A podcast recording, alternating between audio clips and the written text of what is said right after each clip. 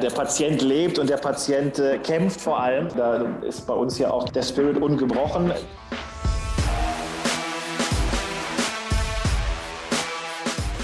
Hier ist Checkout, der Darts Podcast mit Kevin Schulte und Christian Rüdiger. Hallo, liebe Freunde und liebe Grüße. Eine neue Folge von Checkout, der Darts Podcast ist für euch am Start. Danke fürs Einschalten auch in dieser Woche. Danke für den Support. Ich bin Kevin Schulte und wie immer mit dabei Podcastpartner Christian Rüdiger. Grüße dich. Hi. Hallo Kevin, ich grüße dich und natürlich auch alle, die zuhören.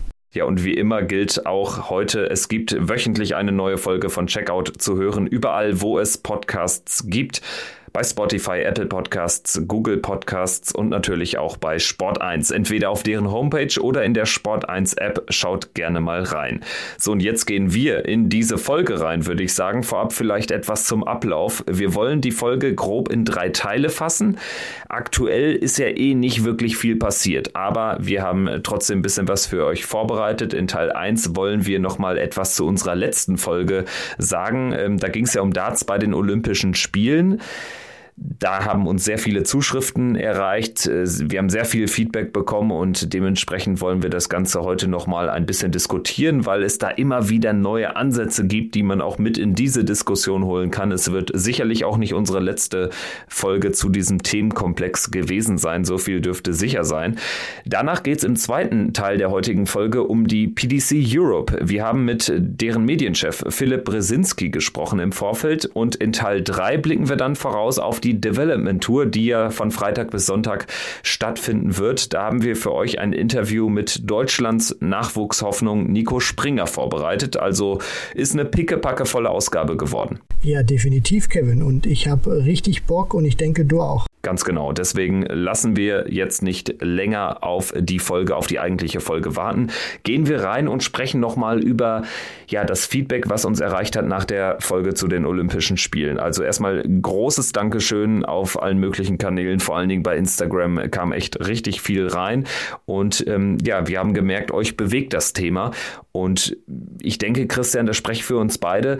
Das macht richtig Spaß, dann auch so mit euch in Kontakt zu treten. Wir werden auch dem einen oder anderen sicherlich nochmal äh, ähm, schreiben. Wir haben jetzt noch nicht alle ähm, Zuschriften äh, beantworten können in der Kürze der Zeit an den letzten Tagen. Wir haben ja auch noch normale Jobs, aber ja, es macht großen Spaß und ähm, dementsprechend können wir hier den ein oder anderen Gesichtspunkt, was dieses Thema betrifft, auch gerne nochmal in die Folge reinwerfen und vielleicht nochmal zur Diskussion auch stellen. Und ich glaube, was man auch äh, festhalten kann, ist, dass dieses Thema auch sehr polarisiert. Also es gibt teilweise auch wirklich Lager, die diese Debatte auch sehr energisch vorantreiben und sagen, Darts muss olympisch werden. Dann gibt es aber auch wieder das komplette Gegenteil, die sagen, Darts olympisch bloß nicht. Also äh, haltet euch schön von unserem schönen Sport fern, der soll genau genauso bleiben, wie wir ihn bei der PDC kennen und dann auch diese beiden Lager dann zusammenzuführen und mit denen zu diskutieren, das macht auch wirklich großen Spaß, weil ich glaube, ich kann uns beide so einnorden, Kevin, dass wir weder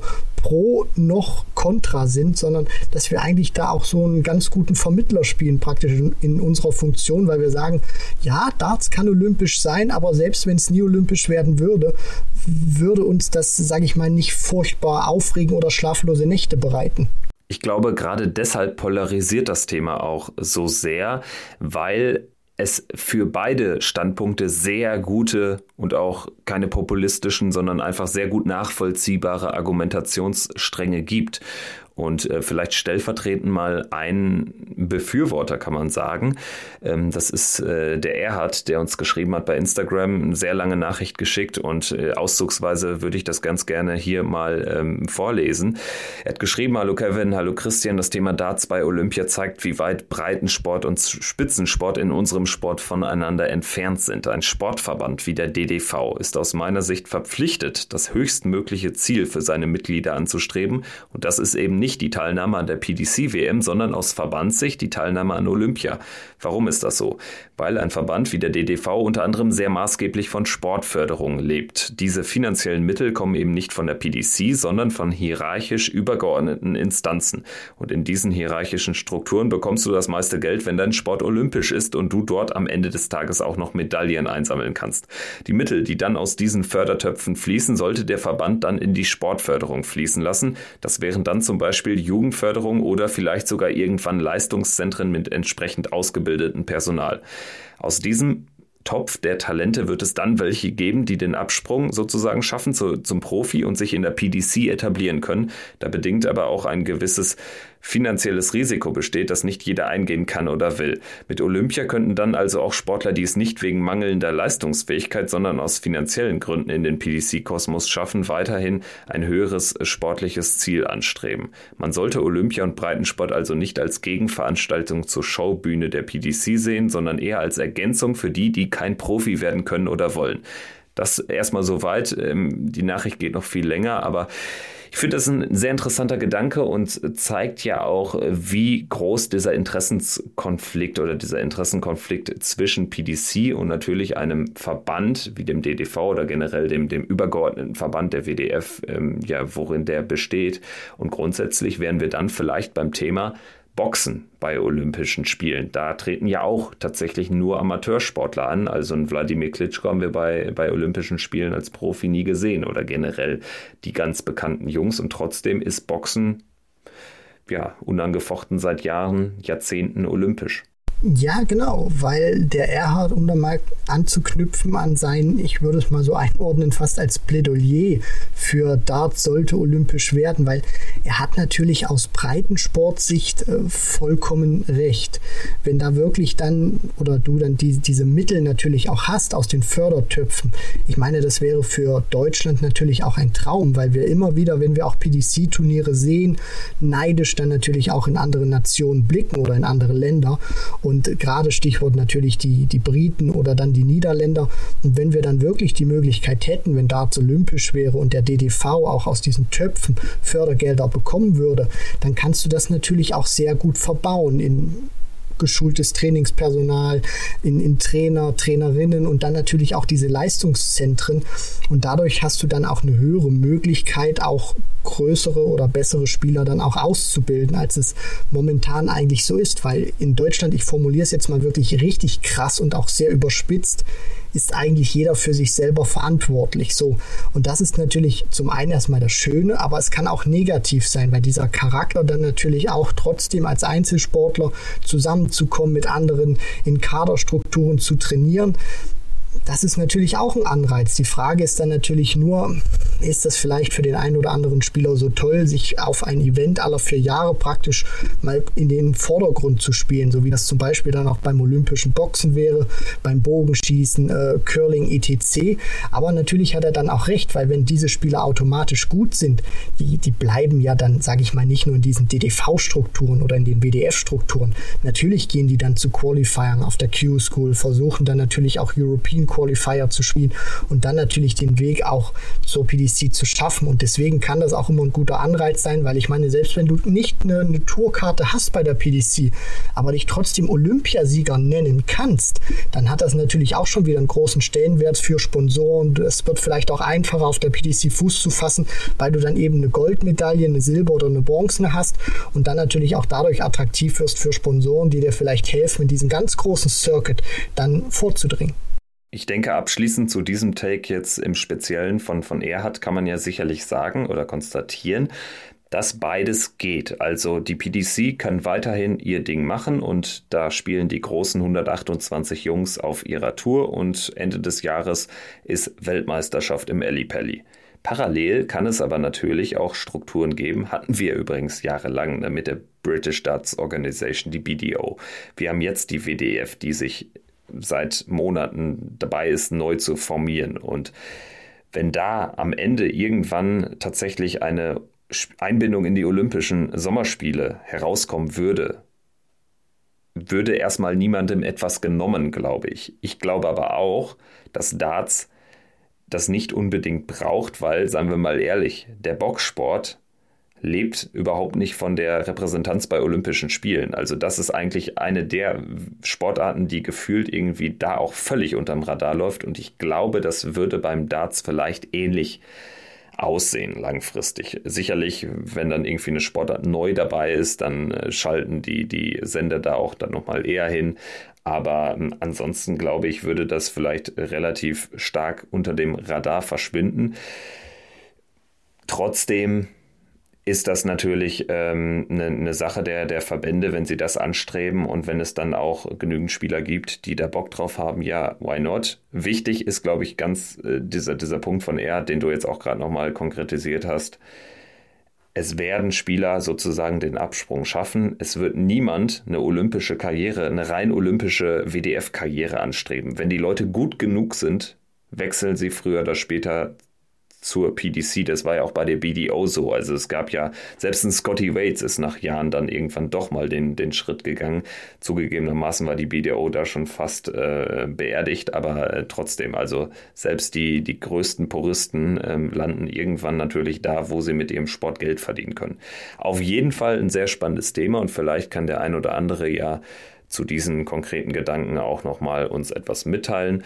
Und ähm, ja, wir freuen uns da wirklich über jede Zuschrift. Und eine weitere Zuschrift, die wir auch nochmal stellvertretend für die vielen hier mit reinnehmen wollen, der Niklas hat uns geschrieben und ähm, er wollte sich auch mal zum Thema Darts bei Olympia äußern. Er schreibt, ich würde eine Olympiarisierung des Dartsports, tolles Wort, äh, gut finden, weil man dadurch auch mal andere Zielgruppen für diesen tollen Sport gewinnen könnte. Ich weiß jetzt nicht, wer bei Sport 1 oder Pro 7, damit meint er wahrscheinlich dann die Promi-Darts-WM, ähm, äh, wer da sich alles Darts anschaut in Klammern, wenn du noch keine Bindung zu einem Sport hast, steigt man meistens im Free TV ein, würde ich grundsätzlich auch zustimmen, wobei natürlich The Zone mittlerweile auch im Mainstream angekommen ist und da kann man sich vielleicht auch mal durchklicken. Aber ähm, wenn Darts bei Olympia im ersten oder im ZDF läuft, so schreibt er, werden das bestimmt auch viele sehen, die davor noch nie Darts geschaut haben. Außerdem würde ein olympisches Darts-Turnier der Frauen deutlich mehr Aufmerksamkeit bekommen als eine Frauen-WM oder jedes andere Frauen-Darts-Turnier, was das Frauendarts generell fördern könnte. Dazu, Christian, deine Meinung. Sind jetzt zwei Sachen. Einmal Frauendarts, und vielleicht als erstes ähm, besprochen, glaubst du, Olympia, Darts im ersten oder im ZDF wäre dann zwangsläufig der Fall. Würde das den Dartsport allgemein nochmal nach vorne bringen?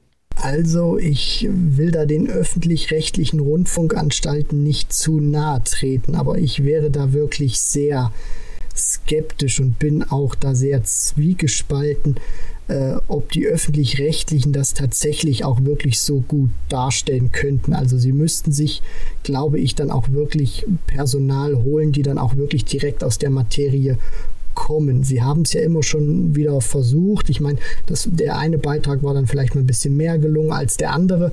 Aber ob die öffentlich-rechtlichen wirklich Darts können. Und ich meine, das ist ja dann auch dieses Schwierige, wenn du bei Olympia eine neue Sportart hast mit Darts. Natürlich hast du dann automatisch neue Zuschauer und Zuschauerinnen.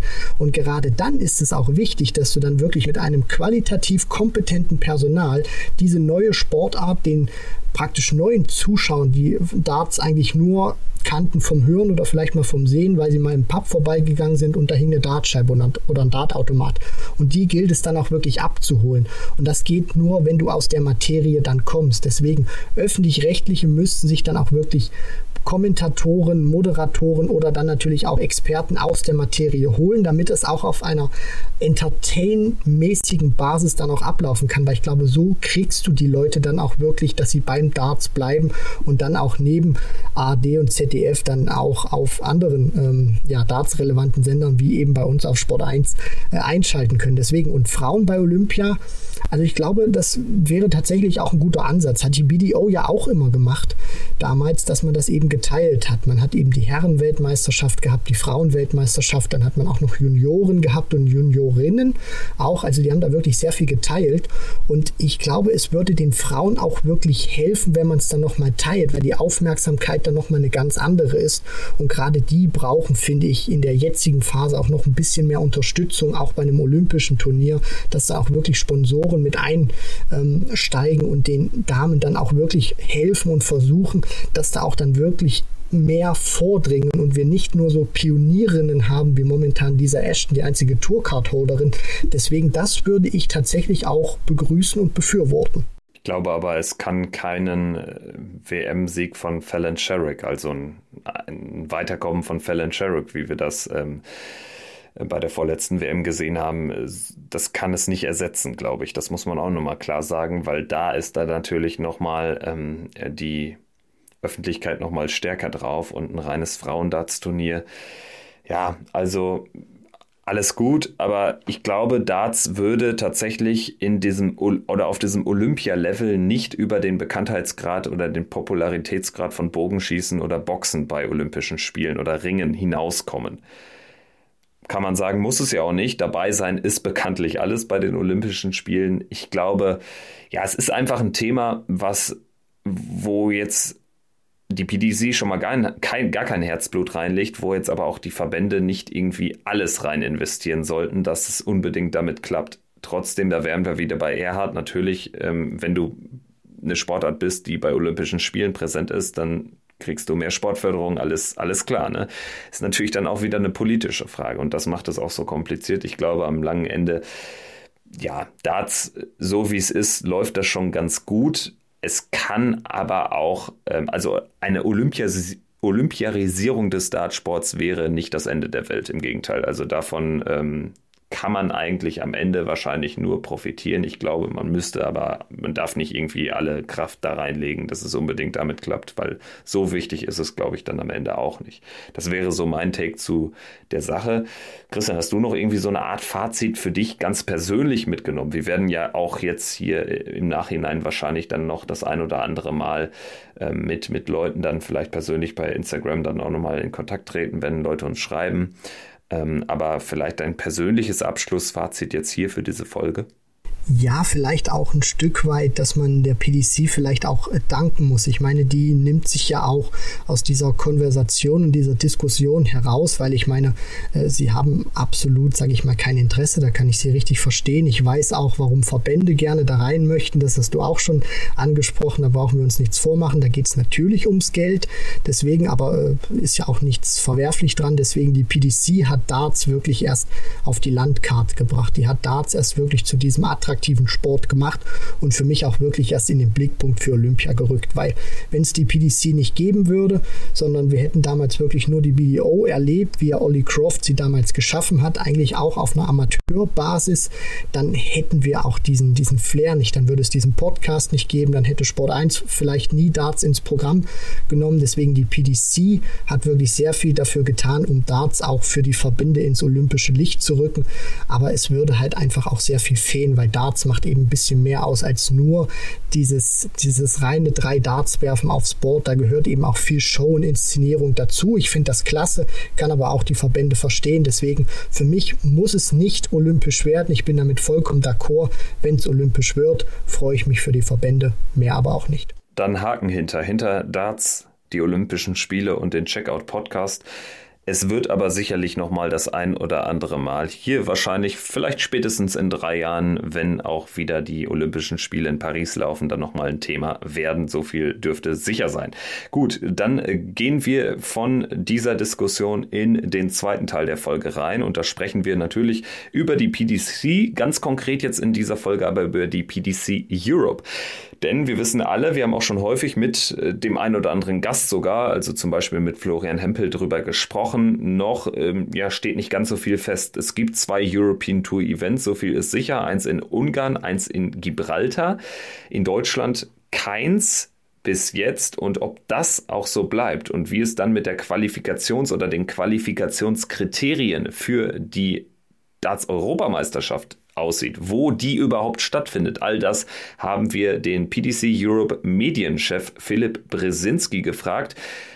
Genau gesagt hat das Christian gemacht. Ich war leider zu dem Interviewtermin verhindert, aber Christian, war ein interessantes Gespräch. Vielleicht gibst du uns noch ein ganz bisschen Appetizer mit, bevor wir das Interview dann abdrücken.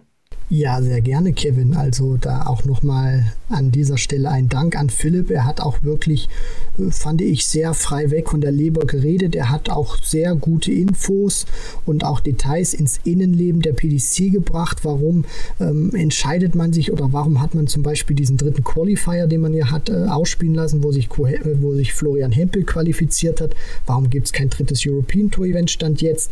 Was ist mit den European Darts Championship? Aber auch eine ganz wichtige Frage Frage dann natürlich, wie ist es eigentlich um die Zukunft der PDC Europe bestellt, beziehungsweise wie geht es denen eigentlich, weil die konnten ja in den vergangenen ja, eineinhalb Jahren kaum was veranstalten und deswegen fand ich das auch wirklich ein sehr interessantes Interview. Philipp hat sehr viele äh, Einblicke gegeben ins Innenleben, deswegen ähm, ja, lehnt euch zurück und äh, genießt die Show. Wir machen jetzt weiter im Programm von Checkout der Darts Podcast powered by Sport 1 mit einem Gast und er wird heute sein Debüt hier am Checkout Mikro geben. Das freut uns sehr. In der Darts-Szene ist er kein Unbekannter, wenn ihr schon mal bei den Events der PDC Europe wart oder den letzten Teil der Premier League 2021 auf Sport 1 verfolgt habt, dann solltet ihr ihn kennen. Die Rede ist natürlich vom Head of Sports der PDC Europe, Philipp Brzezinski. Hallo, schön, dass du da bist. Grüß dich, Christian. Freut mich, dass ich dabei sein darf. Hallo. Ja, sehr gerne. Uns freut das natürlich auch, dass du Zeit gefunden hast für dieses Gespräch. Und wir wollen jetzt in den kommenden Minuten natürlich auch so ein wenig sprechen über die PDC Europe, was so auch eure ja, Vorhaben sind in den kommenden Wochen und Monaten, weil es ist ja ein ja wirklich turbulentes Jahr auch in diesem Jahr gewesen und das vergangene Jahr natürlich auch. Stichwort Corona, das schwebt über allen. Das hat euch natürlich auch getroffen. Ihr hättet gerne viel mehr Events veranstalten ähm, wollen und abhalten wollen. Dazu ist es leider nicht gekommen. In diesem Jahr sind bislang zwei European Tour Events angekündigt. Wird es noch weitere geben, Philipp, beziehungsweise wie wahrscheinlich ist das? Naja, die Möglichkeit, äh, oder sagen wir mal, wenn sich die Möglichkeit ergeben sollte, dann kann es durchaus sein, dass da noch welche dazukommen zu diesen beiden, die bisher für Budapest und Gibraltar angekündigt worden sind. Ähm, aber aktuell gehen wir eigentlich nicht davon aus, tatsächlich. Also es, äh, die Situation stellt sich zurzeit nicht so dar, als ob das äh, sonderlich wahrscheinlich wäre. Aber na klar, also wir halten natürlich die, die Augen und Ohren offen und sind natürlich mit all unseren äh, ja, Partnern an den verschiedenen Austragungsorten in Kontakt. Und ähm, wenn sich da noch Möglichkeiten ergeben, dann äh, besteht auch durchaus die Chance, dass man vielleicht noch ein drittes macht.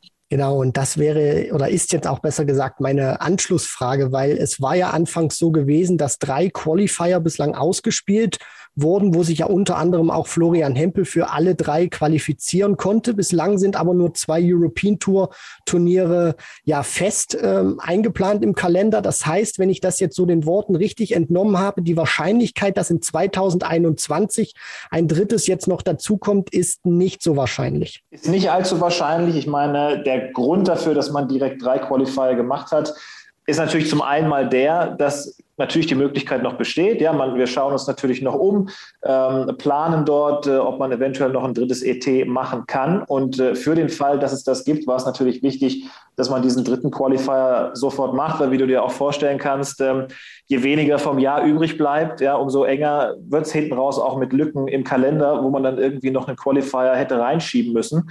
Und von daher hat man dann die Chance äh, von Seiten der PDC und auch von uns direkt wahrgenommen und hat äh, daraus direkt drei Qualifier gemacht sodass man äh, für den Fall, dass es ein drittes gibt, genug Spieler hat und dann dort auch ein anständiger Qualifikationsprozess dahinter steht.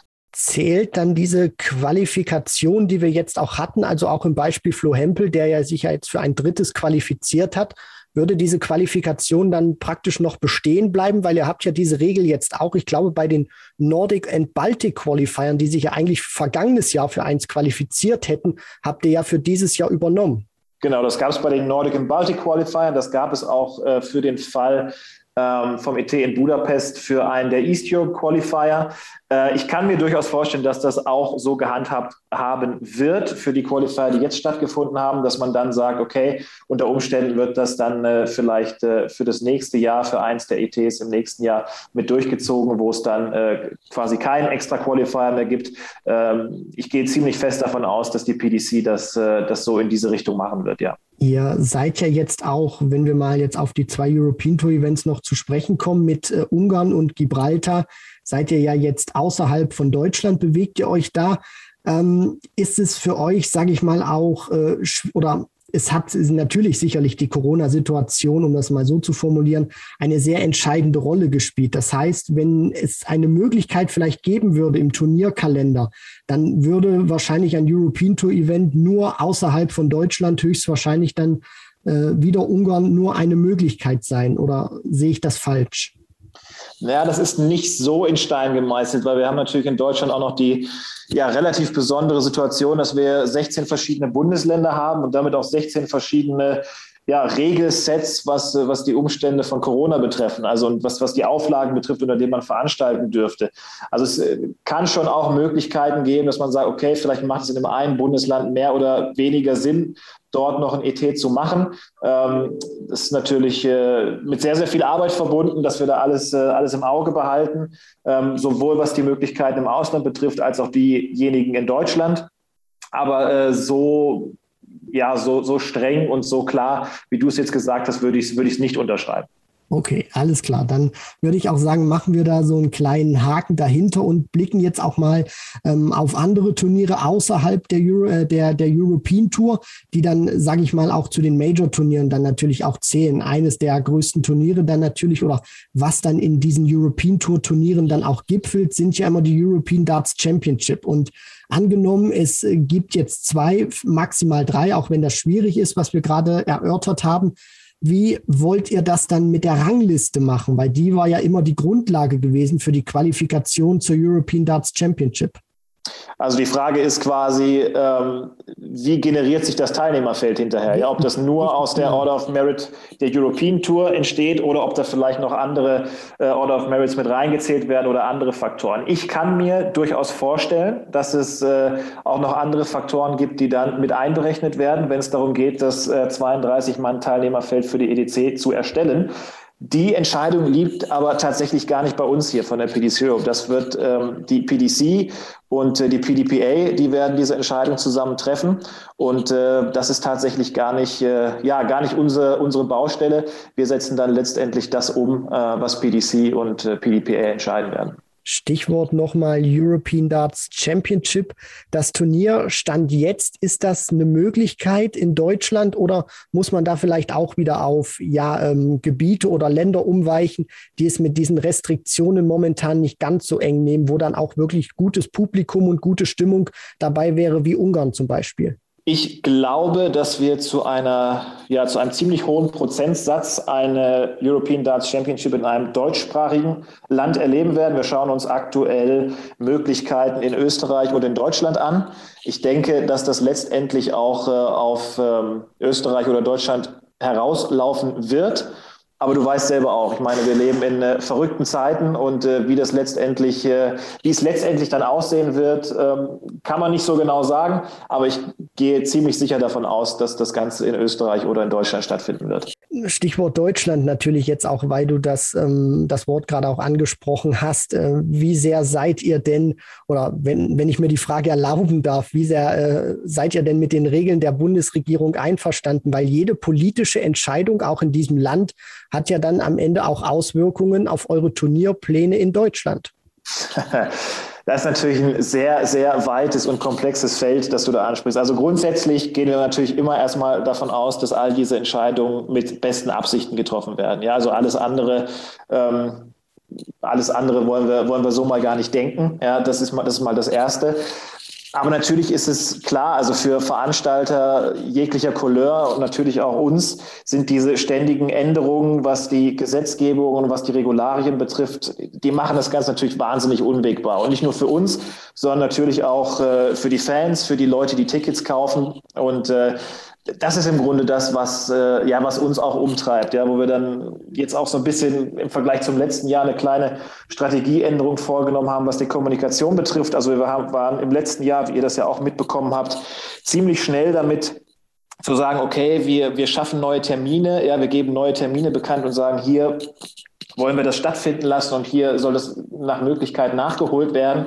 Wir sind jetzt so ein bisschen mehr auf dem Stand zu sagen, okay, wir warten jetzt erstmal ab und geben neue Termine wirklich erst dann bekannt, wenn wir auch mit sehr, sehr hoher Wahrscheinlichkeit sagen können, dass das äh, Event letztendlich auch stattfindet. Weil äh, das war wirklich auch so das Schlimmste eigentlich in den letzten Monaten oder sagen wir mal in den letzten anderthalb Jahren, ähm, die Fans und die, und, die Ticket, und die Ticketkäufer auch immer wieder vertrösten und enttäuschen zu müssen. Zu sagen, okay, es tut uns leid, es, es, es geht wieder nicht, weil eben die, die Regeln wieder geändert worden sind, weil es unter den Umständen einfach nicht machbar ist. Und von daher sagen wir da jetzt, okay, wir warten ab und wenn wir ziemlich sicher sagen können, wir können veranstalten, dann geben wir neue Termine bekannt, dass dieses äh, Hin und Her für die, für die Zuschauer auch ein Ende hat. Und ihr habt ja auch nicht nur die European Tour, sondern ihr habt ja auch mit den Galas praktisch ein zweites Standbein. Und wenn ich damals auch richtig bei euch in der Not So Late Night Dart Show äh, zugehört habe, wo Werner von Moltke da auch gesprochen hat, ihr habt ja auch unglaublich viel Know-how und ich denke dann auch mal Geld in Konzepte ähm, entwickelt, wo, wo, wo ihr dann zum Beispiel auch ähm, ich glaube, es waren so Tische, habt ihr dann irgendwie antibakteriell beschichten lassen. Ist, ist, ist das richtig, Philipp? Ja, wir haben uns da sehr, sehr viele unterschiedliche Möglichkeiten angeschaut. Also äh, äh, ist tatsächlich, das ist, glaube ich, meines Wissens nach nicht, nicht in die Praxis umgesetzt worden, aber wir haben uns mit all diesen äh, Möglichkeiten natürlich beschäftigt, was äh, Luftreinigung betrifft, was diese Oberflächenversiegelung, die du angesprochen hast, ja, wo man dann die Tische einmal versiegelt hätte und dann äh, wäre das Ganze, glaube ich, über einen sehr, sehr großen Zeitraum erstmal antibakteriell gewesen. All diese Möglichkeiten haben wir uns angeschaut. Ja, wir waren auch ja, speziell im letzten Jahr auf dem Stand, dass wir gedacht haben, okay, wir werden uns nach Möglichkeiten umschauen müssen, wie wir unsere Veranstaltungsorte so herrichten können, so sicher machen können, ähm, dass wir wieder veranstalten können. Dass sich das Ganze jetzt so lange zieht, dass ähm, auch wenig Spielraum da ist, um mit solchen Lösungen zu arbeiten. Das hätten wir tatsächlich so auch nicht gedacht. Ähm, und klar ist das schmerzlich, wenn man sich damit so viel beschäftigt hat und wenn man da auch viel, viel Arbeit und natürlich auch Geld rein investiert hat, aber es wäre auch ohne das schmerzlich. Ähm, gar keine Frage. Ja, absolut, weil ich glaube, wir sprechen natürlich auch hier über einen Aspekt, den, den Spielraum, den du ja auch gerade angesprochen hast. Ihr wollt natürlich Turniere veranstalten, aber die Restriktionen natürlich auch, beziehungsweise dann auch die Regeln zwingen euch immer wieder dazu, äh, da auch wieder die, die Bremse einzulegen und natürlich auch bei den Galas, die jetzt sicherlich jetzt nicht so turnierrelevant sind. Aber ich glaube, Werner hat ja auch so gesagt, ihr braucht eine bestimmte Kapazität erstmal, die ihr da überhaupt reinlassen könnt, damit sich das erstmal lohnt. Und ich meine, von, von dieser Kapazität, das sind ja über, weit über 50 Prozent, ist man ja in Deutschland gerade auch noch sehr weit entfernt. Deswegen, wie optimistisch blickt ihr denn jetzt auch, nicht nur für eure Galas, sondern auch für die European Tour angesichts dieses vorsichtigen Corona-Managements, gerade der Bundesregierung in die Zukunft?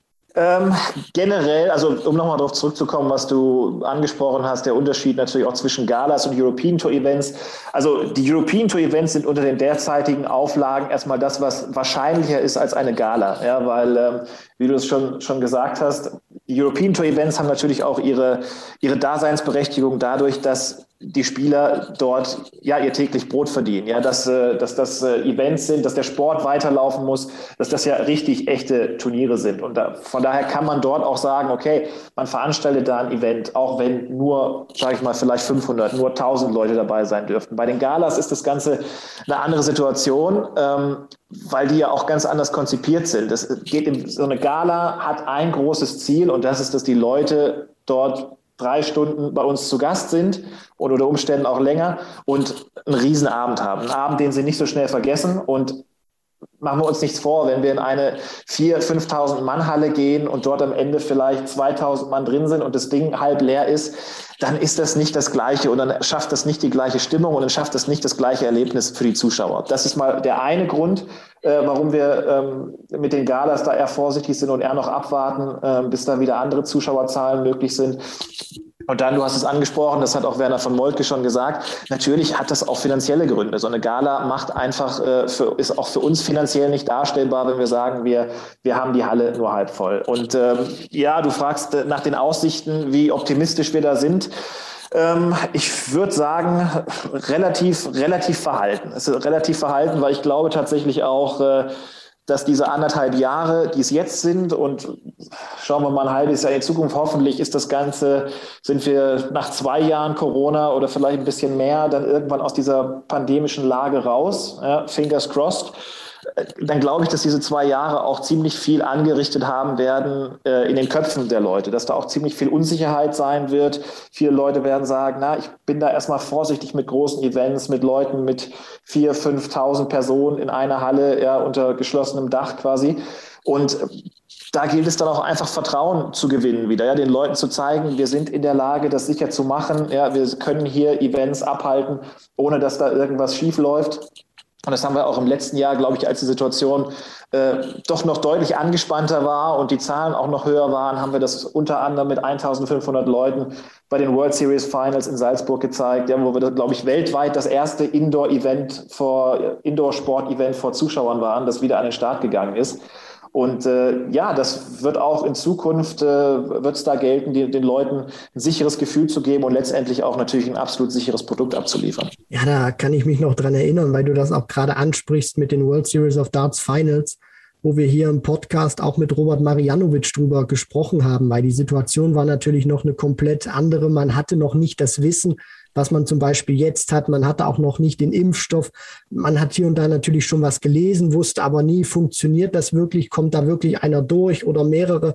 Und natürlich seid ihr auch, da braucht man sich ja auch nichts vormachen, ihr seid natürlich auch ein Wirtschaftsunternehmen und ihr müsst natürlich auch von, von Geldern leben, euch von Geldern finanzieren. Deswegen, äh, und die kommen natürlich auch dann gerade auch durch Ticketverkäufe. Deswegen ähm, war das natürlich auch ein tolles Event dann zu sehen, wie das auch hygienetechnisch abläuft. Und ich glaube, man braucht da jetzt auch kein so großer Prophet sein, um zu sagen, dass diese Zeit bislang jetzt, wo das mit Corona losging, bis jetzt auch bei euch erhebliche, erhebliche finanzielle Einbußen mit sich gebracht hat, beziehungsweise Schaden angerichtet hat.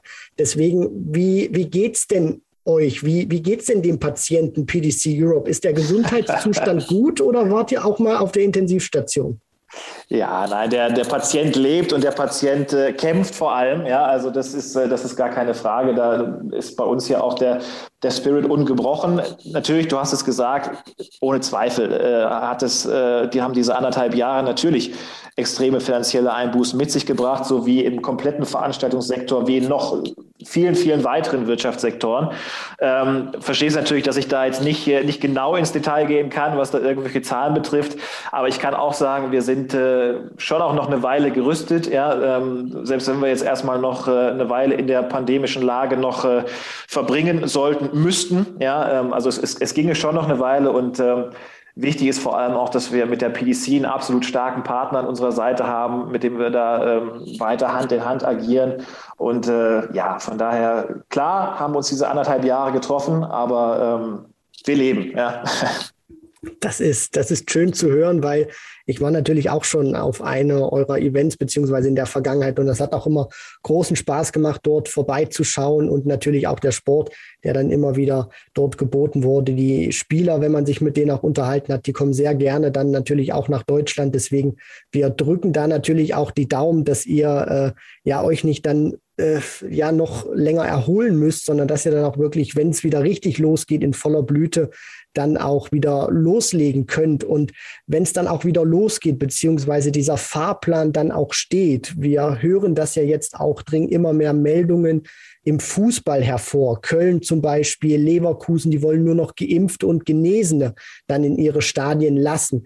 Gibt es da bei euch schon irgendwelche Überlegungen, dann auch wirklich von 3G auf 2G umzustellen?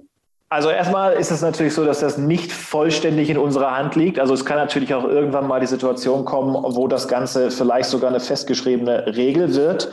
Ähm, wir sind aber der Meinung, und das zeigt ja jetzt auch die Regelung, die wir für den World Cup of Darts getroffen haben, wo wir absolut bei 3G sind, sprich sowohl geimpfte als auch genesene als auch negativ getestete Personen dürfen dort dabei sein. Ähm, wir sind auch der Meinung, dass negativ getestete Personen auch das Recht haben, dort teilzunehmen. Und ähm, irgendwann muss man auch wieder, finde ich, wie bei jedem anderen Virus, mit dem wir umgehen, auch zu der Situation kommen, dass man sagt, es ist dann auch irgendwo ein, ein, Stück, ein Stück Eigenverantwortung. Ich finde, wenn jedem das Angebot gemacht worden ist, dass er sich hätte impfen lassen können, dann muss man auch akzeptieren in einer Demokratie, dass es Menschen gibt, die sagen, nein, ich lasse mich nicht impfen. Das ist deren gutes Recht. Man kann darüber streiten, man kann das vernünftig finden oder unvernünftig, aber unterm Strich muss man sagen, das ist die freie Entscheidung eines jeden, ob er sich einen Impfstoff verabreichen lassen möchte oder nicht. Und irgendwann muss es dann auch mal wieder zurückgehen zur Eigenverantwortung, dass man sagt, äh, eben wie ich gesagt habe, wie das bei jedem anderen Virus auch der Fall ist, du kannst dich impfen lassen und wenn du das nicht machen möchtest, dann ist das dein Risiko und deine Verantwortung. Und äh, von daher ist das unser Stand und äh, von daher gibt es bei uns jetzt hier intern, ähm, vorausgesetzt, dass das äh, nicht irgendwann Pflicht werden sollte, um überhaupt Events äh, veranstalten zu können, ist das hier intern kein Thema zu sagen, wir gehen, äh, wir gehen da jetzt auf 2G sagt Philipp Brzezinski, Head of Sport der PDC Europe. Vielen Dank, Philipp. Es hat großen Spaß gemacht, war auch sehr informativ mit dir darüber sich zu unterhalten und wir drücken euch natürlich die Daumen. Da spreche ich auch im Sinne von Kevin, dass ihr dann wirklich in voller Blüte wieder zurückkommt und wir auf eure Events vorbeischauen können. Ja, das hoffen wir natürlich auch und äh, vor allem, dass wir die, die Zuschauer so schnell wie möglich wieder dann auch in großer Zahl in der Halle haben können, dass diese ja kleine Darts-Zäsur in Festlandeuropa dann auch irgendwie bald wieder ein Ende findet und wir ja hoffentlich da weitermachen können, wo wir, wo wir in den letzten Jahren aufgehört haben. Danke, Christian, dass ich da sein durfte. Sehr gerne, Philipp. Ja, das waren also Christian und Philipp Brzezinski, der PDC Europe Medienchef, mit ein paar Einblicken zu den Plänen der PDC Europe in der nächsten Zeit. Langfristig kann man ja eh noch nichts planen. Das ist ja auch ganz gut aus dem Interview deutlich geworden. Aber insgesamt, ja, macht das erstmal, glaube ich, für den Darts-Fan in Deutschland dürfte das ein bisschen für Erleichterung sorgen. Er hat ja dann doch relativ klar gesagt, dass der Patient, wie du es genannt hast, PDC Europe, doch relativ den Umständen entsprechend gesund ist und da jetzt irgendwie nicht in den nächsten Wochen irgendwie eine ganz schlimme Meldung Meldung äh, voll, vollzogen werden muss oder dergleichen. Also dementsprechend kann man ja da optimistisch, sofern das aktuell möglich ist, in die Zukunft schauen. Und da ist mir auch, ähm, als ich das gehört habe von Philipp, war das natürlich auch eine sehr freudige Nachricht, weil wir wissen alle, was die PDC Europe mittlerweile auch für eine Rolle spielt, für uns Berichterstatter, natürlich auch für die Fans, aber dann natürlich auch für die Spieler. Die kommen sehr gerne natürlich auch nach Deutschland. Die European Tour ist ein sehr wichtiger Faktor. Da haben sich auch sehr viele Spieler in den vergangenen Jahren sehr viel Selbstvertrauen geholt, wie ein Joe Cullen zum Beispiel, der durch die European Tour groß geworden ist oder dann auch wirklich zu dem Spieler gereift ist. Deswegen es ist wirklich schön zu sehen, dass sie auch noch eine Weile durchhalten, selbst wenn es jetzt äh, morgen noch nicht wieder voll losgeht. Das war wirklich ein schöner Einblick. Soweit also unser zweiter Folgenteil, wenn man so will. Jetzt geht es im letzten Part um das nächste Wochenende ganz konkret, denn dann werden endlich wieder auch auf PDC-Ebene Darts geworfen und zwar unter anderem in Deutschland im Rahmen der PDC Development Tour, der European-Variante der Development Tour. Parallel gibt es auch die UK Development Tour, die an diesem Wochenende startet. Es wird von Freitag bis einschließlich Sonntag gespielt, an jedem Tag zwei Turniere, sodass am Ende dann sechs Turniere gespielt sind. Und dann ist die halbe Development Tour für dieses Jahr und damit auch die Qualifikation für eine Tourkarte oder auch natürlich für die Weltmeisterschaft schon passé. Also der Modus im Prinzip gleicht dem Modus der Challenge Tour in diesem Jahr. Und ja, einer, der mit von der Partie ist im Rahmen der Development Tour, mit dem sprechen wir gleich, Nico Springer. Aber erstmal möchte ich mit dir sprechen. Christian Rüdiger, du bist ja auch am Start. Mensch, was hast du dir vorgenommen? Ja, das ist richtig. Ich habe ehrlich gesagt auch ein bisschen äh, Angst vor dem, was wir jetzt äh, besprechen werden über mich. Brauchst du gar nicht haben, Christian. Ich möchte erstmal nur wissen, wie ist denn so dein Standard aktuell, damit sich unsere Zuhörerinnen und Zuhörer überhaupt ein bisschen was vorstellen können, was ein Christian Rüdiger imstande ist zu leisten aktuell in 2021? Oh je, also äh, da will ich jetzt wirklich nicht äh, ja, zu hoch greifen. Also ich sag mal so, stellt euch ein, so zwischen 50 und 60 tatsächlich momentan. Ich habe jetzt in der Vergangenheit, auch so ehrlich muss ich dann sein, nicht so häufig trainiert oder nicht, nicht so die Anzahl an Stunden runtergespult, wie ich es gerne hätte. Habe auch viel mit den Darts ausprobiert, weil ich die nicht mehr so richtig greifen konnte, so wie sie mir eigentlich gelegen haben. Musste da auch ein bisschen was umstellen. Deswegen, ich hoffe, dass ich dann auch wirklich so an die 60 rankomme, dass ich auch über die 60 äh, spielen kann ein bisschen. Wenn ich das wirklich schaffe, dann glaube ich, kann ich auch mal hier und da ein Match gewinnen mit ein bisschen Losglück. Und das ist dann so auch mein Ziel für die Development Tour, dass ich zumindest erstmal die Averages, die ich bislang gespielt habe, äh, auf der Development Tour, die nicht so gut waren, ein bisschen mehr als 50, dass ich die steigern kann und dass ich tatsächlich jetzt auch mal ein Match gewinnen kann und vielleicht mit ein bisschen Preisgeld nach Hause gehe. Das ist so mein ganz äh, ja, Understatement-mäßiges Ziel. Nicht ganz groß, aber ich denke mal, damit äh, sollte man erstmal leben können aus meiner Sicht. Was für Darts äh, wirst du jetzt am Wochenende spielen? Äh, das sind tatsächlich die Darts von Simon Whitlock. Also ich habe früher immer die Darts von Phil Taylor gespielt, mit denen er 2014 das Matchplay gewonnen hat. Also eine sehr gute Target-Version. Und die haben ja wirklich bombastisch gelegen. Also äh, ich hätte die eigentlich nie wieder aus der Hand legen wollen. Die haben sich so gut angefühlt. Da hat auch der Standard gestimmt. Da habe ich teilweise sogar über Best of 11 konnte ich da über 70 spielen. Ja, und dann weiß ich nicht, was da passiert ist. So von einem auf den anderen Tag konnte ich die nicht mehr richtig greifen, hatte dann auch so mit dieser Dartitis zu kämpfen und ähm, bastel seitdem wirklich äh, fast äh, täglich wirklich an, an Darts herum und äh, habe wirklich sehr viel ausprobiert und teilweise auch wirklich richtig wirr wirst, wirst, wirst du da im Kopf, wenn du da wirklich auch mal trainierst, drei, vier Stunden und dann spielst du mit vier, fünf verschiedenen Barrel-Sets, da kriegst du einfach keine Konstanz mehr rein. Deswegen habe ich gesagt, ich habe mir jetzt die Darts, die ehemaligen von Simon Whitlock geholt, mit der Griffmulde auch ein bisschen schwerer und die scheinen tatsächlich meinem jetzigen, mein, mein, meiner jetzigen Hand, ich bin Linkshänder, besser zu liegen und hoffe, dass ich da auch wieder ein bisschen konstanter werde für meine Verhältnisse. Vielleicht klärst du noch mal auf unseren Hörerinnen und Hörern, also die alten Darts von Simon Whitlock, da muss man sich jetzt nicht die Darts vorstellen, die ja so eine quasi Widerhakenfunktion haben und das Board zerrupfen, oder? Nein, nein, tatsächlich nicht. Also es ist wirklich diese, diese normale Barrelform, aber die Spitze ist eine ganz normale. Das sind jetzt nicht diese Spitzen, die das komplette Board zerstören. Die sind ganz harmlos, die ich drauf habe. Ja, da sind deine Gegner wahrscheinlich und ja, die Offiziellen erleichtert. Ähm, jetzt äh, hast du schon mal ganz ganz kurz angerissen erwähnt, dass du ja schon Development Tour Erfahrung hast. Äh, wann und wo war das und wie hast du da dort abgeschnitten? Genau, das war, sage ich mal, das Jahr, wo ich auf der PDC Tour habe versucht habe, ein bisschen Fuß zu fassen. Also, weil ich damals noch in Hannover studiert habe, habe ich den Qualifier damals mitgespielt. Ich glaube, das war so im März, April gewesen in Hildesheim. Und dann ein paar Monate später gab es so ein Development Tour Wochenende in Deutschland und da habe ich den Samstag mitgespielt. Da hatte ich leider bei diesen zwei Turnieren äh, bin ich in der ersten Runde gegen den Engländer rausgeflogen und dann gegen den Deutschen, wo ich sage, der Engländer hat gegen mich, ich glaube, der hieß ähm, Brown mit Nachnamen, Vornamen weiß ich jetzt nicht mehr ganz genau, 0 zu 4 verloren und dann gegen einen Deutschen habe ich ähm, 2 zu 4 verloren und einmal, äh, ich glaube, das waren 52er gespielt und einmal ein 53er Average und habe ich mich dann auch wirklich maßlos geärgert, weil meine Gegner haben 54 im zweiten Match gespielt und 60 im ersten, wo ich sage, ja, wenn ich da auch ein bisschen die Nervosität ablege, dann kann ich das auch offener gestalten oder auch mal Matches gewinnen. Das hat mich dann wirklich geärgert.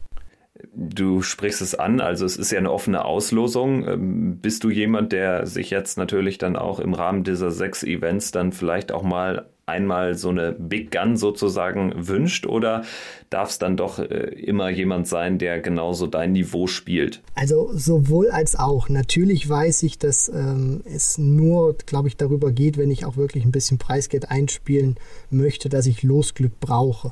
Ähm, aber auf der anderen Seite, ich weiß jetzt natürlich nicht, wer alles da ist von, von den Deutschen. Nico Springer zum Beispiel, nehmen wir jetzt den mal, weil wir mit denen auch noch dann gesprochen haben.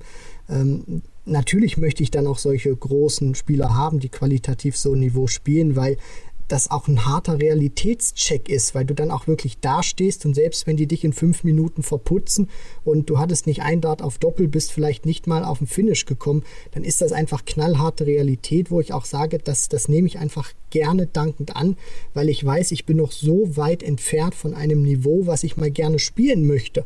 Und deswegen nehme ich, nehme ich beides. Natürlich machen mich Siege glücklich, aber selbst wenn die mich rasieren, nehme ich das einfach an, weil ich weiß, okay, um dahin zu kommen, muss ich noch eine verdammt große Menge leisten. Was mich auch noch interessiert, wie lief das jetzt äh, vonstatten mit der Anmeldung? Musst du jetzt einen Corona-Test nachweisen, obwohl du doppelt geimpft bist? Oder wie läuft das Ganze organisatorisch ab? Also da hat sich jetzt tatsächlich was äh, geändert. Es hieß ja erst so in der Beschreibung, dass man in einer Bubble spielt. Ich weiß jetzt nicht, ob diese Bubble noch gilt, weil ich habe jetzt vor ein paar Tagen eine Mail der PDPA bekommen, wo drin stand, dass sich dieses äh, Testszenario geändert hat. Das heißt, man musste jetzt vorher der PDC Europe, der Gabi mitteilen, ob man doppelt geimpft ist oder nicht. Und dann habe ich eben der Gabi zurückgeschrieben, dass ich doppelt geimpft bin. Dann brauchten sie noch so einen Nachweis. Ähm, den habe ich ihnen dann auch noch zukommen lassen.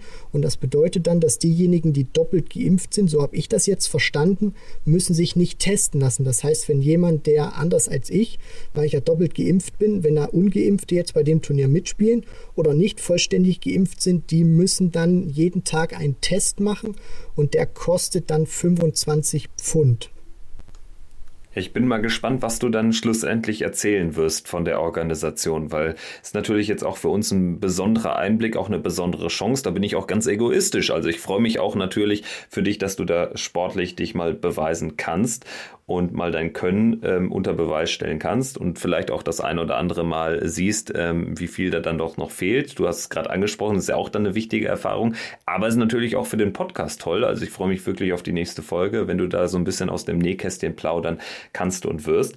Und jetzt werden wir natürlich, bevor, bevor ähm, wir mit Nico Springer sprechen, möchte ich noch äh, sagen, natürlich äh, folgt Christian Rüdiger bei Dart Connect. Ne? Also ich, ich äh, zähle da auf euch, auf äh, unsere kleine aber feine Community hier bei Checkout.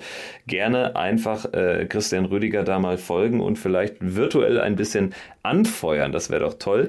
Und ansonsten ähm, würde ich sagen, können wir dann ja jetzt auch übergehen in das Interview mit einem deiner Konkurrenten am Wochenende, mit Nico Springer. Wäre natürlich ein Knaller, wenn ihr beide gegeneinander spielen würdet. Ja, das wäre natürlich schön, aber äh, vielleicht kann ich es noch ein bisschen hinauszögern. Wenn ich mein erstes Match gewonnen habe, vielleicht 50 Pfund in der Tasche, dann kann diese Partie kommen. Höhere Ziele kann und wird sich auch Nico Springer für das Wochenende stellen. Wie die genau aussehen und wie bis dato seine Karriere verlaufen ist, seine immer noch junge Karriere des 21-Jährigen, das hören wir jetzt in dem zweiten Interview für heute. Hört rein, Ton ab. Ja, in der heutigen Folge von Checkout haben wir einen weiteren Interviewgast äh, hier, den wir begrüßen dürfen. Und die Rede ist von Nico Springer, einer der deutschen Teilnehmer bei der Development Tour und sicherlich einer mit den aussichtsreichsten Chancen. Grüße dich, Nico. Hi.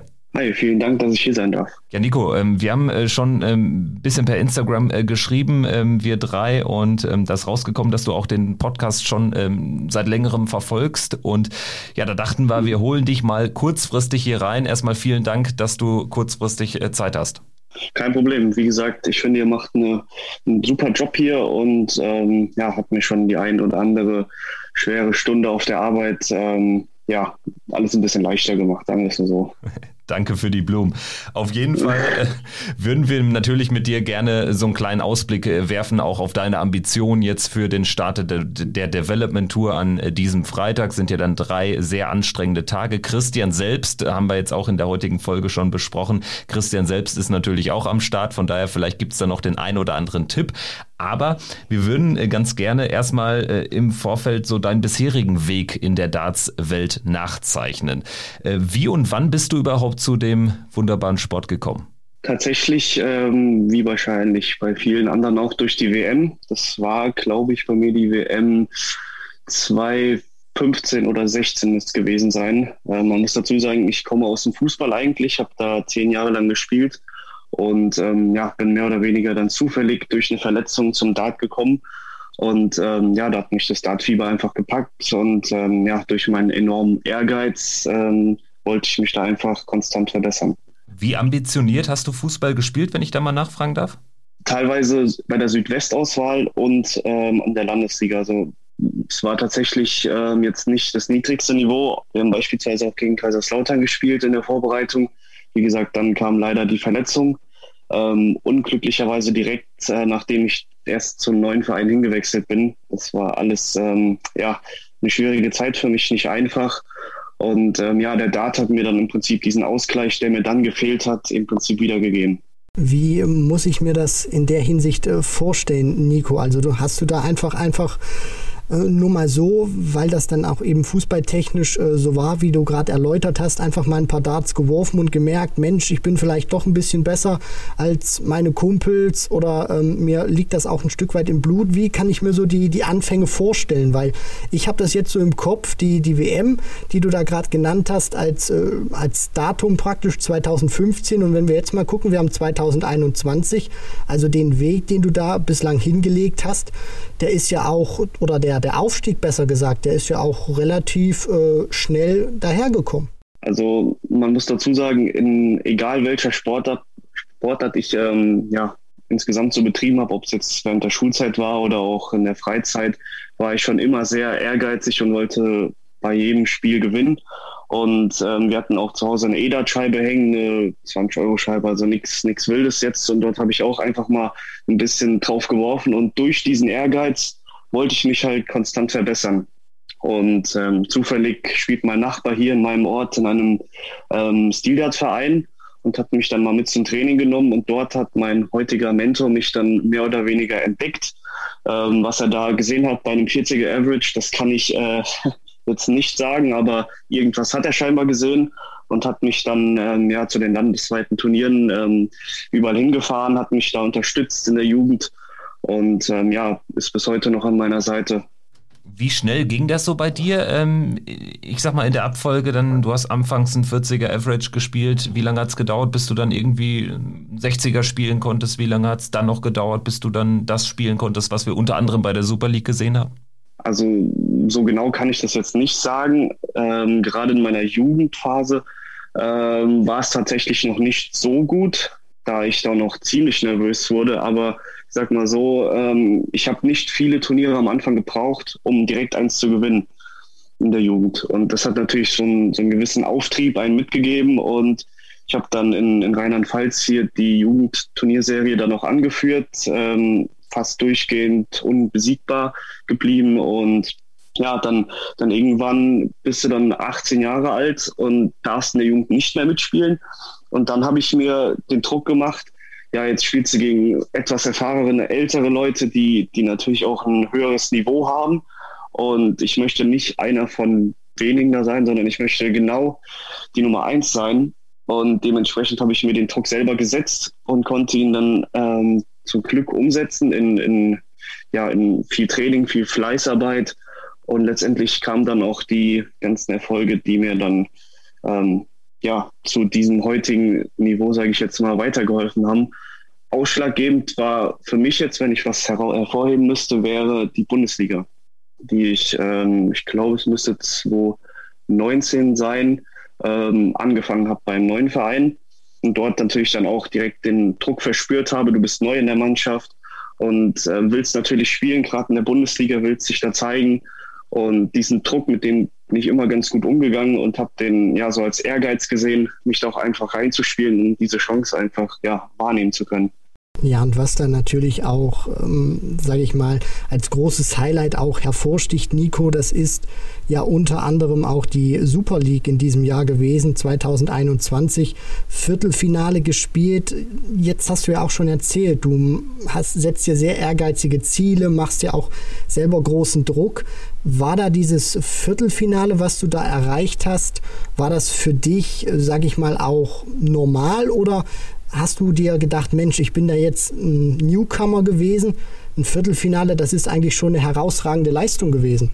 Also normal war das auf keinen Fall für mich. Ich habe mir vornherein das Ziel gesetzt, nächstes Jahr wieder in der Super League dabei zu sein. Und das habe ich erfolgreich geschafft und dementsprechend hat sich dann alles danach ein bisschen entspannter spielen lassen. Aber natürlich willst du dann von Spiel zu Spiel ähm, dich natürlich auch steigern. Und ich sag mal so, jetzt, ich hätte mir auch zugetraut, noch weiter zu gehen. Aber ähm, normal war das auf keinen Fall. Das war bestimmt mit der beste Erfolg, den ich bisher hatte, ähm, worauf ich natürlich auch sehr stolz bin. Aber ich weiß auch, dass da noch ziemlich viel Luft nach oben ist, gerade wenn ich ähm, ja, Training mit, mit Turniersituationen noch vergleiche. Ja, da können wir ja gleich nochmal äh, explizit drauf zu sprechen kommen. Vielleicht noch eine Frage jetzt auch zur Super League oder allgemein zu dieser äh, jüngeren Zeit. Die Super League fand statt mitten in der Corona-Pandemie unter besonderen Voraussetzungen. Generell alles aktuell natürlich nicht normal. Äh, wie herausfordernd war diese Zeit für dich äh, bislang ähm, ganz persönlich? Hast du auch viel online gespielt, um sozusagen fit zu bleiben? Oder was hast du jetzt vielleicht anders gemacht in dieser Zeit, wo dann natürlich auch äh, gar nicht so viel möglich war. Mittlerweile geht ja zumindest wieder einiges turniertechnisch.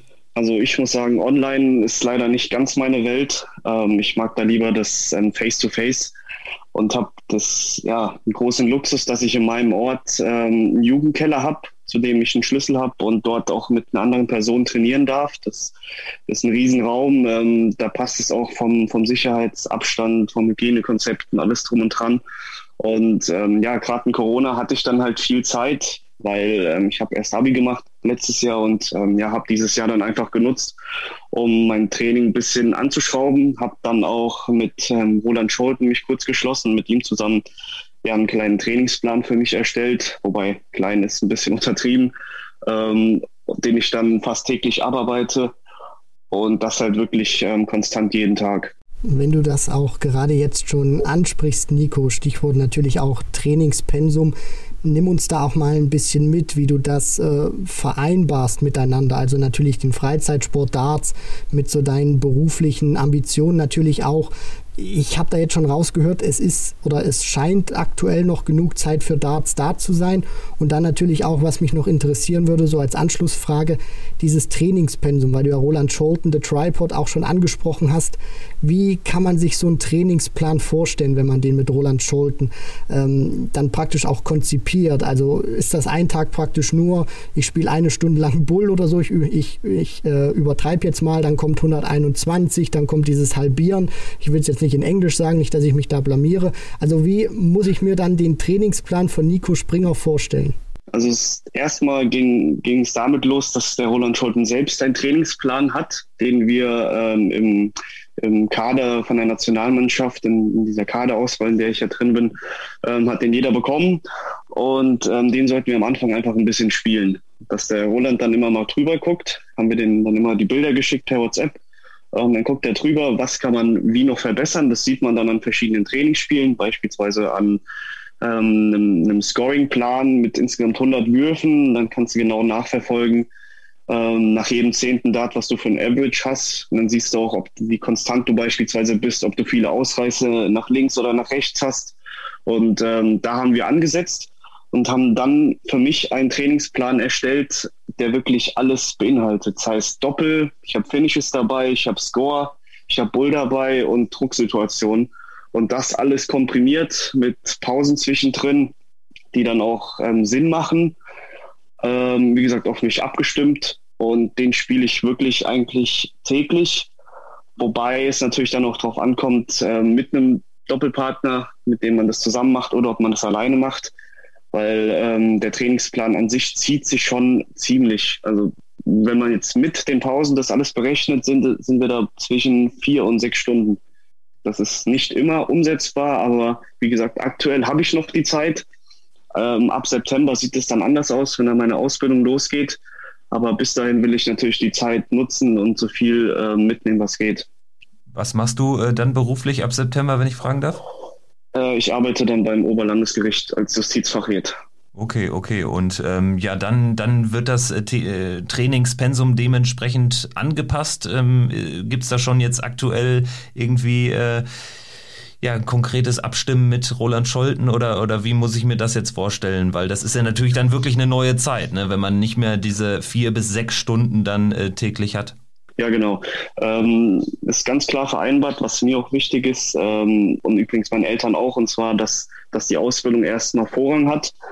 Ähm, weil ich mache nicht den Fehler wie manch andere vielleicht und setze alles auf eine Karte, sondern mir ist wichtig, dass ich was in der Hinterhand habe.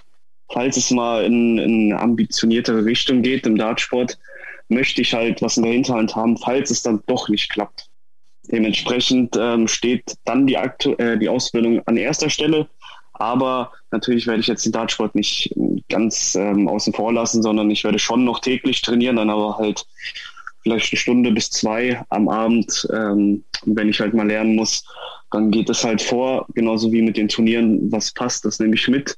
Und was halt nicht passt, das ähm, wird dann halt in den nächsten zwei Jahren erstmal dann ja ein bisschen in den Hintergrund gestellt. Das ist eine sehr vernünftige Einstellung, Nico, weil du bist natürlich auch noch ein verdammt junger Kerl. Du hast äh, so viele Jahre natürlich auch noch vor dir und deswegen, ähm, ja, ich glaube, das wird dein Spiel nicht allzu negativ beeinflussen, sondern vielleicht ist es ja teilweise auch gut. Wir sehen das ja immer bei etablierten Spielern, auch ein Johnny Clayton zum Beispiel, der tagsüber arbeiten ist und abends dann zwei, drei Stunden spielt und wir wissen ja bekanntlich, äh, wohin seine Reise gegangen ist. Und was mich noch mal kurz interessieren würde, weil du ja diesen Trainingsplan mit Roland Scholten angesprochen hast, wo du ja auch siehst, was sind vielleicht meine Stärken, wo kann ich mich verbessern.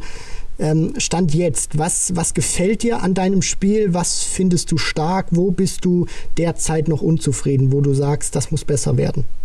Ähm, also wenn ich jetzt mir mal ein Training anschaue, sehe ich ganz klar, dass der Score ziemlich gut ist. Auf der anderen Seite ähm, ja, wenn es dann in Richt Richtung Finishen geht, nicht mal die Doppel an sich, sondern dieser Weg, sagen wir jetzt mal von, von 170 runter, dass ich da oft noch zu unkonsequent bin und ähm, ja, nicht das an Score liefer, was ich sonst davor die ganze Zeit hervorbringe. Deswegen, das, das ist noch so das, was mich noch ein bisschen stört. Ähm, nicht mal an sich die Doppel, weil die kommen in den wichtigen Momenten und vom Score passt eigentlich auch, aber dieser Übergang, der fällt mir noch ziemlich schwer. Ähm, wobei er, wenn ich jetzt das vergleiche mit ähm, ab 350 runter, mir dann irgendwie 170 oder sowas zu stellen, das zum Beispiel klappt sehr gut. ja, das sind ja äh, grundsätzlich äh, ganz gute Voraussetzungen vielleicht auch für die Development Tour. Darüber wollen wir natürlich noch mit dir reden. Äh, die beginnt jetzt am Freitag, zwei Turniere am Freitag, zwei am Samstag, zwei am Sonntag. Also straffes Pensum, aber das bist du ja fast schon gewohnt jetzt durch die Super League Teilnahme in diesem Jahr und natürlich auch durch die European Qualifying Q School, wo du ja auch die Final Stage erreicht hattest. Jetzt also Development Tour, sechs Turniere an drei Tagen. Und ähm, du bist jetzt 21, kannst also noch ein paar Jahr, Jährchen dort spielen. Was hast du jetzt vielleicht dir konkret vorgenommen für dieses Jahr auf der Development Tour? Hast du ein konkretes Ziel oder was erachtest du als realistisch? Ein konkretes Ziel habe ich nicht. Mir ist nur wichtig, dass ich das, was ich im Training mir erarbeite, auch im Spiel umzusetzen, ähm, schaffe. Das kann von ähm, Development Tour das ganze Ding gewinnen es kann aber auch sein, dass ich in der ersten Runde rausfliege. Das ist, da, da mache ich mir in der Hinsicht keinen Druck, weil es letztendlich unnötiger Druck ist. So, ich weiß, was ich spielen kann.